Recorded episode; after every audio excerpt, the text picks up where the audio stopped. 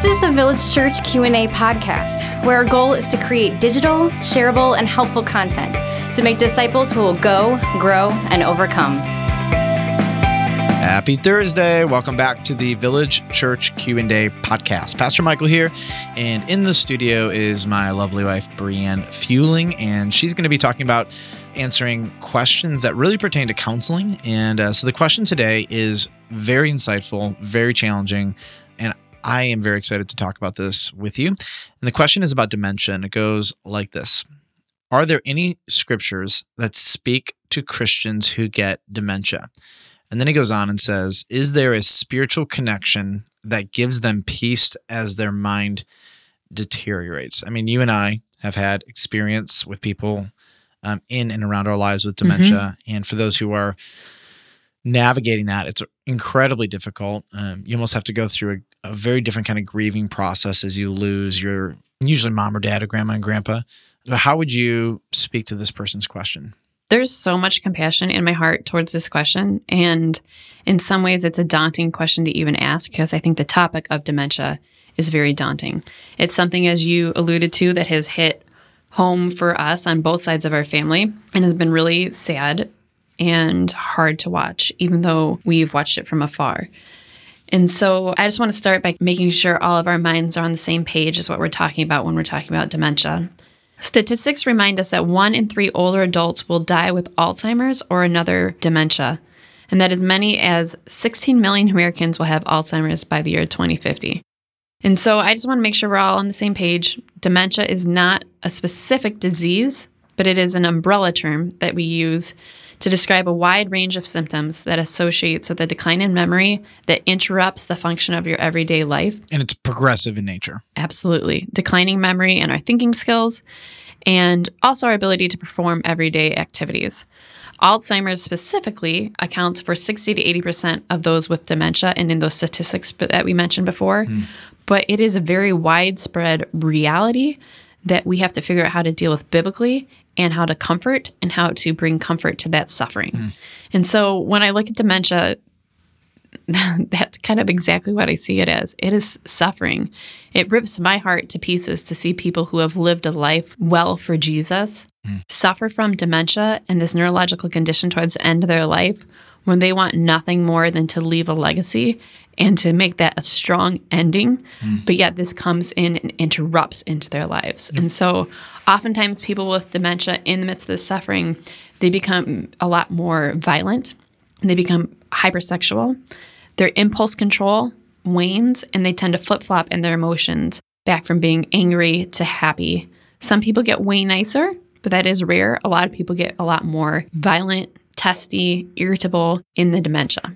I've been asked a few times, like, so somebody has dementia and things come out of them, things that typically would not normally mm-hmm. come out of the person, you know? And mm-hmm. so the question is, were these things in there the whole time and they were hiding them? And, and I think one of the fundamental things that people need to understand is that it's never that easy. Like, nope. there's a whole bunch of yuck in everybody in fact a huge form of godliness is okay you might be an angry person but you exercise self-control. Like that's a that's an incredible asset to have. Everybody's got issues you know?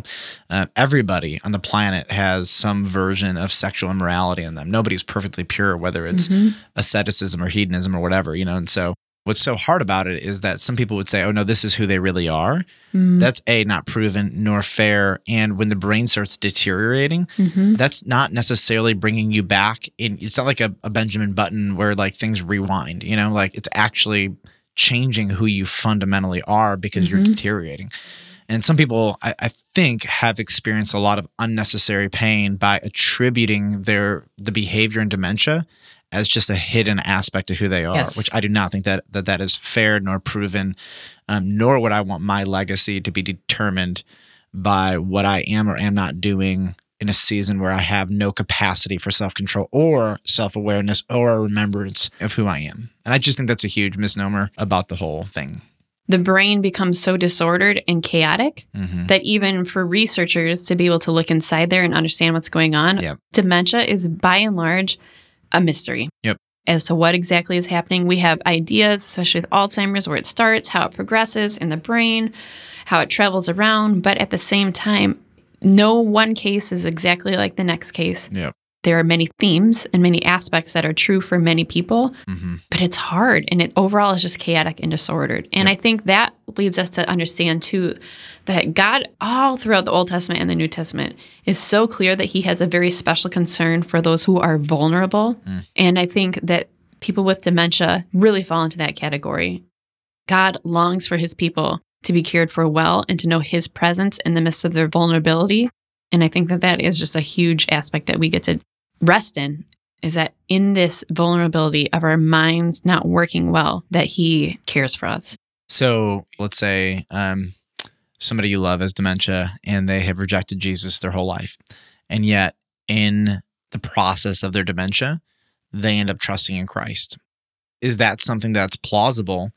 And is that something where God allows it to happen to break Mhm. down even some of the hard hearted parts of their mind to bring them to a place? You know, I mean, there, there are interesting ideas like this that, that float out there. And, and I know of one circumstance where somebody trusted in Jesus and, in the process of dementia. And Mm-hmm. I've often wondered like if that is plausible, but even bigger than that in dementia, what does it look like for somebody who their whole life has been faithful to Jesus and then gets all these crazy thoughts in their brains about reality? Is the spirit of God left them? Like how does that actually work? What does it look like that the spirit of God is going to be with them and walk with them in this process when their brain is not even remotely functioning normally?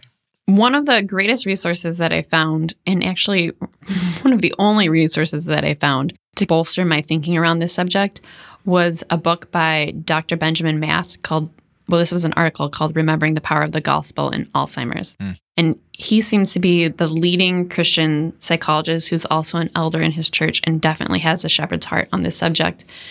And he said that not even the disease's ravages can separate us from God's grace and love. We don't really know what turning to Him looks like in deep dementia, but we can know that God doesn't require that we have the right words. He looks at what is within the heart. Mm. We may never know how the person hears Him, whether as a still small voice or a gentle whisper deep within, or as a bright, blinding light. Some mysteries will never be solved before we reach heaven and meet Him face to face. But while we wait, God asks us to remember that His promises and His presence so that we can experience His peace that surpasses all understanding. So I think it's fair to say the Bible does not address dementia, but it does give a set of parameters that, w- let's be pithy, once saved, always saved. And despite what happens neurologically in your mind, that does not change the spirit's presence or the, or security. Mhm. I think that's just a huge thing to understand that no matter what happens once the brain starts to deteriorate, Mhm. who they were prior to that is what is secure. Mhm. And I think those are just some principles that anybody navigating family members or friends who have dementia just have to hold on to. That the way I think about it is that um, once the process begins, most people start grieving the loss of their loved Yes. one. And oftentimes it's your mom or dad or grandma or grandpa. And, and so you start getting to know actually a new person. They start having habits and tendencies and interests and, and patterns that are not consistent with the person you knew. And so my brain, I, I guess is the way I process is it is once this process gets to a certain point, you know, you say, no, that person is gone. This is a new person now. That that person's soul may be there, and I'm going to love them as if they're my grandma and grandpa, but or my mom and dad. But like fundamentally, that person is not totally there anymore. And there does get to a point where they're almost seemingly a whole new person, and usually more childish. And that's why we get to see the power of brain, brain chemistry, brain function, synapses in any given human's functioning, Yep. and how when the brain actually physically is deteriorating and breaking down in the way that it processes, how that really challenges our concept of personhood. Is a person the way that their brain functions, or is a person much deeper and much more holistic in their soul and who that is? Hmm. And so if we look at I think a biblical worldview of personhood that all connects together, but at the same time, like their heart, their soul, that's hid with Christ on high. That line goes through my mind again and again when we talk about dementia. Hmm. Is that the Lord has their soul, He has their heart, mm-hmm. He rejoices over them with singing, and yet what we are witnessing on the outside is a breakdown of brain chemicals, brain tissue, synapses that are going through different paths than they've ever gone before. Mm. We still have to care for that person because their body is so, so precious. And those moments of clarity when the person that we know seems to come back, mm. those are still so precious. Yep. And we have committed to this person to, to love them and to care for them. But at the same time, there's so much chaos and so much disorder in the way that that comes across for the caregivers in those moments. It's hard to sort through. I think one of the things you're hitting in the head here, which is really important, is that the body may not always be able to manifest the reality of a person's soul. So if you're in a coma, the body has limitations that prevent the fullness of who someone is to be expressed and revealed physically. And uh, a coma, whether it's coma or whether it is um, dementia or Alzheimer's, or whether it's death, where the body has zero ability to express the capacity of the soul. These are all just different levels of the same reality. The body has massive limitations. And the older you get, or sometimes depending on the disease that overtakes your body, the body's capacity to express the full reality of personhood. Um, is mitigated, and and that's I think part of the way we have to understand the the body um, is a physical, tangible expression of something much deeper and much more real. And so that's why, you know, if the body dies, the soul, fully conscious, um, goes to be in the presence of God. And without those limitations of the body, the soul is able to be freely who it is.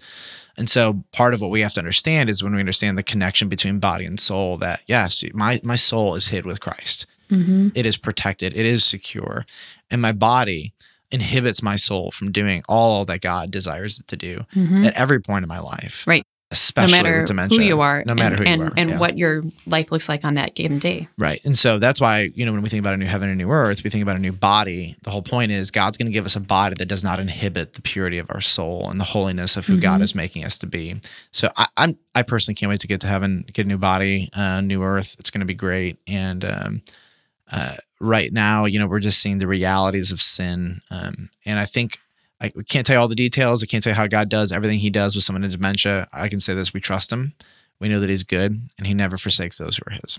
Absolutely. And so when we look at specific scriptures that speak to that, we're going to link those on the Q&A podcast Facebook page with a link that will give a list and a rundown of scriptures that really speak to those realities. Those realities of the Lord being the one who watches over us, as the one who cares for us. One particular connection that I found very interesting as I was really mining God's word for these concepts was found all throughout the book of Isaiah there's a lot about peace in that book. And there's a definite, very strong connection between peace and trust. And so when we trust in the Lord, that that is what brings peace. And so what I loved as I looked at these different references is that the Lord is the one doing all of the action to bring us the peace. And so even in those times when our mind and our bodies can't pursue that, Philippians 4 talks about thinking in these different ways, and that will guard your heart and your mind in Christ Jesus and bring about peace. In those times when our minds aren't able to be controlled, we are able to look at the Lord and be able to see, okay, He is the one who, it says, leads us in peace, that He is the one who establishes peace. He is the one who's covenanted with us. And that really goes back to our mind and the peace connection. Hmm. So keep going. This is good. What else can you share that would help our audience process this? So I think another very important point in my experience working with people who have dementia and also reading Dr. Mast's experience. Is that the doctor you referenced earlier? Correct. Okay. He said one of the things that is very common in people who have some form of dementia is the concept of procedural and emotional memories. And so people who have these memory problems, it tends to be your short-term memory that has a problem holding in new information. Most people in these situations can talk about their childhood. They can talk back to things that are in their long term memory. And so, what we see is things that people have done throughout the course of their life, often, it's not a guarantee, carry through into their life, even now with dementia. For example, spiritual disciplines. That is something that is seen largely by people continuing to carry that out. And I think one of the things that I would encourage everyone is twofold. If you are not in God's word, hiding it in your heart so that it holds fast into the crevices of your heart, no matter what circumstances come into your life now, you probably cannot expect it to be holding fast in your heart in the crevices then. So we mm. need to take every opportunity that we have now to be filling our mind with truth, to be filling our heart with truth, so that it has the opportunity to be the fodder for our thinking and for our conversation then, just as it is now. So it's not a haphazard thing. It's a part of our long term who we are. It's a procedural memory. It's Yep. something that we're so used to doing. Yep. It is a habit, it is a joy, and it is something that is a part of us. Those things are much more difficult to remove from Yep. someone than things that have just been haphazardly happened in their lives. I just had a conversation yesterday with our daughter two days ago. She's getting re- ready for Awana. You know, they have to memorize all these verses. And, and so she says, Let me see it. I'll read it and then I'll tell it to you. And I said, No, I want you to go memorize all of them, hide them in your heart, and then come back and tell them to me. And she said, Well, I need to read it before I do it. I said, no, that's that's not really the point. The point is not that you can read it and then regurgitate it 5 seconds later. The point is that it's in you so it doesn't go away. Everything in her wanted to take the easy route out. Mhm. She's like, "Look, I want to get this book done. I want to get this day done. This is the most efficient." But that's a huge difference, you know? Like a lot of us want to just get through the moment or through the discipline. There's a difference between getting through the discipline and savoring the discipline. And when you savor it, it has the opportunity to go in deeper. Absolutely. And that's why, like, I'd rather have one verse I can soak in over Mhm. five minutes than three chapters that I'm just rushing through to get to the task. The Mhm. task does not put it in my long term, you know? And so, just a, a little illustration as we think about like how many of us approach scripture and how we approach sermons. Like, when I sit through a sermon, I want to process it. I want to savor it. I want to take it in. I want to think through it. I don't want to just sit there. When is this going to be over? You know. But that's that's how we approach everything. You know, the more you enjoy and are fully present, the more you're able to actually put that deeper into your soul. Absolutely. But that pays back later. If it's not in your soul now, it will not be in your soul later. Mhm. If it's in your mind for a moment, it can flutter away. And so the second point that I think is really important is so we have the procedural memories and that spiritual discipline and hiding God's word and like you said digesting it and so that the truths become a part of the very fabric of your thinking. Can I give an analogy? She's like a spiritual bulimic. She wants to take it in and then spit it out and then be done with it. I want her to take it in, digest it, and let it become a part of her and be nourished by it. Bam. I'm going to use that. The second You just rolled your eyes at me. I don't like using our daughter as a bulimic on air. So, um it's an analogy. yes, you can use a rabbit then. Um and so you ready to stop laughing while I'm talking? Carry on. Okay. So the second aspect is the emotional memories. This is something that I've witnessed firsthand quite a few times. And as people with dementia reflect on their lives, as we said earlier, because it's the long term history that they can remember, it's as though their memory gets stuck in these crevices of trauma and hurts that have been left undealt with. And so when we look at the spiritual connection that brings peace, one of the greatest encouragements I can give to anyone in their life now, even if dementia seems like it is a millennia away from ever affecting your personal life, or if it's someone who just has a new diagnosis of this, is to deal with the hurts that you have experienced in your life from a biblical perspective so that they can be healed and that they can no longer be something that has control over you, that breeds fear inside of you, that brings anxiety to you because those are not things that you want to carry with you when your mind again has lost the ability to process those the way to hide those thoughts to hide those feelings.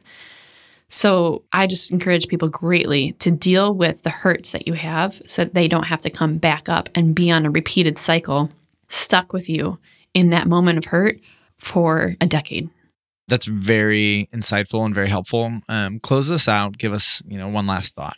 So I think my final thought is just going back to what the scripture has to say about dementia. Again, it does not speak directly to it, but Romans 15:3 is a huge encouragement for anyone who is currently facing this themselves or a caretaker of those. And it says, "May the God of all hope fill you with all joy and peace as you trust in him."